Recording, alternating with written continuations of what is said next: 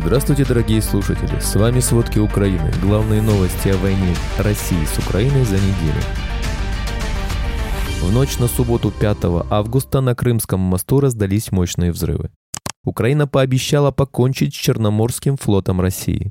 Почти 6 тысяч россиян выдворят из Латвии. Число попросивших убежище в США россиян подскочило на полторы тысячи процентов. Обо всем подробней.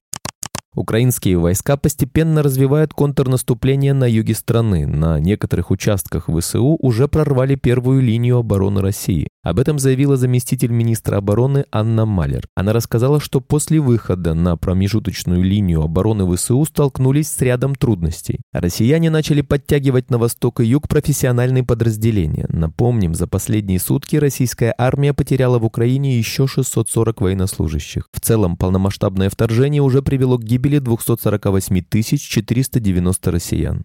Успешное применение дронов против российского флота обеспечит свободу и безопасность в Черном море для мировой торговли, заявил советник Офиса президента Украины Михаил Подоляк. По его словам, дроны меняют правила игры и возвращают акватории полноценную внешнюю юрисдикцию. Присутствию российского флота в Черном море будет положен конец, а с ним и традиционному московскому шантажу, пообещал Подоляк. Ночью 4 августа беспилотные катера атаковали военно-морскую базу в Новороссийске. Минобороны России заявила, что они были уничтожены кораблями, которые охраняли внешний рейд объекта. Губернатор Краснодарского края Вениамин Кондратьев утверждал, что пострадавших и разрушений нет. Мэр Новороссийска Андрей Кравченко заявил, что на атаку моментально среагировали и помогли избежать последствий корабли Анилигорский горняк и Суворовец. Удар осуществила служба безопасности Украины совместно с военно-морскими силами, сообщили источники ВВС Украины и СБУ. По их словам, был поврежден Оленегорский горняк, аммиак, также заметно, что из БДК вытекает темная жидкость, возможно, топливо или масло. Он получил серьезную пробоину, заявил источник в Reuters в украинской разведке. С начала войны Украина успешно атаковала 8 российских кораблей, три из них затонули.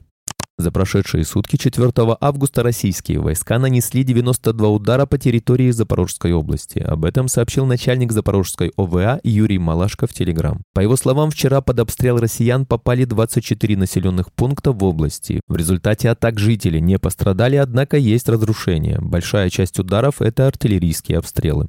Российские войска за прошедшие сутки семь раз обстреляли Херсонскую территориальную громаду. Известно, что есть двое пострадавших. Об этом сообщил городской совет Херсона в субботу утром в Телеграм. Как сообщается, в ночь на субботу россияне атаковали Корабельный и Суворовский районы Херсона. В результате артобстрелов два человека получили ранения. Напомним, утром 3 августа Россия обстреляла общественный транспорт в Херсоне, а позже россияне снова ударили по Херсону во время ликвидации последствий обстрела были ранены спасатели.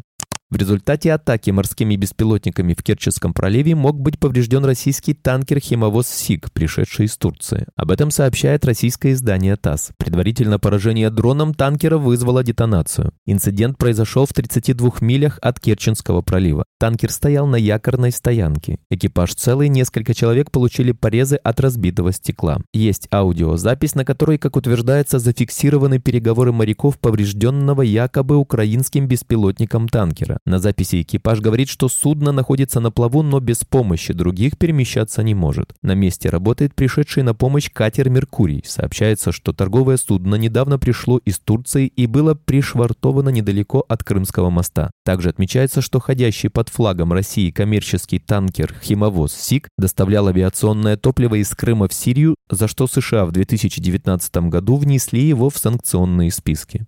В ночь на субботу 5 августа на Крымском мосту раздались мощные взрывы. Об этом сообщили телеграм-каналы. Сообщается о минимум трех взрывах в районе населенного пункта Яковенково. Движение на мосту остановлено, а освещение выключено. Россияне сообщают об атаке водных дронов. Также, по информации военного движения украинцев и крымских татар «Атеж», военнослужащие армии России в Крыму в повышенной готовности, особенно Севастополь. Официальной информации о происходящем пока нет. Россияне и коллаборанты в Крыму уже готовятся к возможному жесту доброй воли. Об этом заявила спикер оперативного командования «Юг» Наталья Гуменюк. По ее словам, высокопоставленные чиновники эвакуируют с полуострова свои семьи и имущество, а в нотариальных конторах ажиотаж в связи с переоформлением имущества. Она также рассказала, что даже при большом желании далеко не все чиновники могут быстро уехать из Крыма. Напомним, недавно президент Владимир Зеленский заявил, что война не будет окончена, пока Крым находится под оккупацией. В городе Рыльск Курской области России поздно вечером 4 августа раздалось несколько взрывов. Местные власти заявили об атаке беспилотником. Об этом сообщил губернатор Курской области Роман Старовойт в Телеграм. По его словам, причиной взрыва стал беспилотник, якобы сбросивший взрывчатку на Рыльск. В результате повреждены два административных здания, также выбиты стекла в храме. Напомним, ранее в России заявили, что в ночь на 3 августа Калужскую область атаковали беспилотники. В Минобороны России заверили, что якобы атаку пресекли и сбили все дроны. Отметим, в последнее время в России все чаще заявляют об атаках дронами, причем в совершенно разных городах.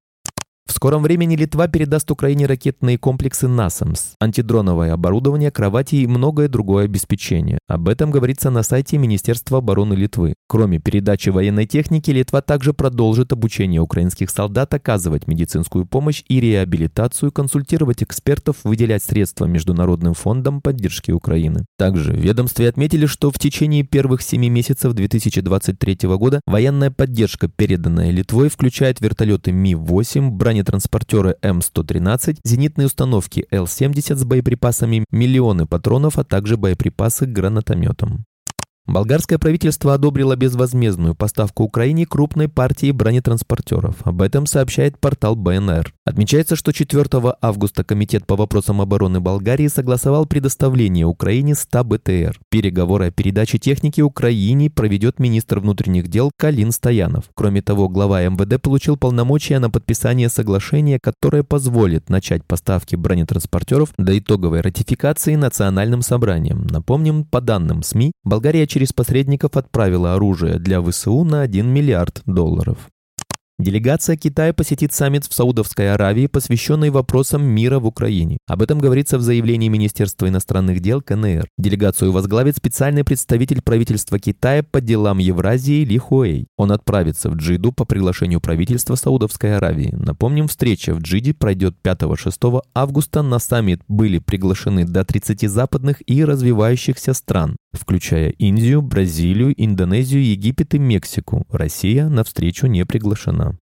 В сентябре власти Латвии уведомят порядка 6 тысяч находящихся на ее территории россиян о необходимости покинуть страну. Предписание от Управления по делам гражданства и миграции получат те, кто не стал выполнять условия для получения статуса постоянного жителя ЕС, сообщил глава комиссии Сейма по гражданству, миграции и сплочению общества Ингмар Следака. По закону россияне, бывшие граждане или не граждане Латвии с постоянным видом на жительство в республике должны до сентября подать в УДГМ документы документы на получение статуса постоянного жителя ЕС. Пакет включает свидетельство о сдаче экзамена по государственному языку, однако Ледак отметил, что многие россияне это требование игнорируют. Где-то 5-6 тысяч по моим прогнозам. Это люди, которые не проявили никакого желания не сдавать экзамен на знание латышского языка, не получить временный вид на жительство. То есть есть те, которые молчат, уточнил он.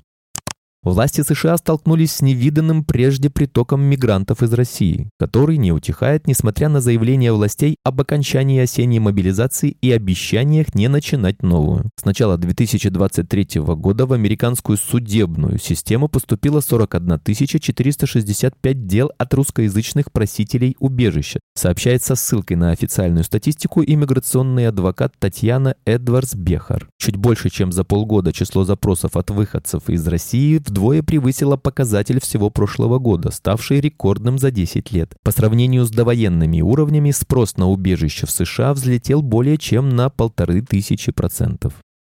Навальному дали 19 лет колонии по экстремистскому делу. Московский городской суд приговорил политика Алексея Навального к 19 годам лишения свободы по ряду экстремистских статей. Он будет отбывать наказание в колонии особого режима. В течение 10 лет отсидки ему будет запрещена переписка и свидания. Также за ним будет круглосуточно вестись видеонаблюдение. Спасибо, это были все главные новости о войне России с Украиной к этому часу. Помните, правда существует, а мы стараемся сделать ее доступной. Если вам нравится то, что что мы делаем, пожалуйста, поделитесь этим подкастом с друзьями в России. Также, если вы хотели бы помочь нам делать материалы еще более качественными, пожалуйста, оставляйте фидбэк. Это очень важно для нас и для распространения правдивой информации. До встречи.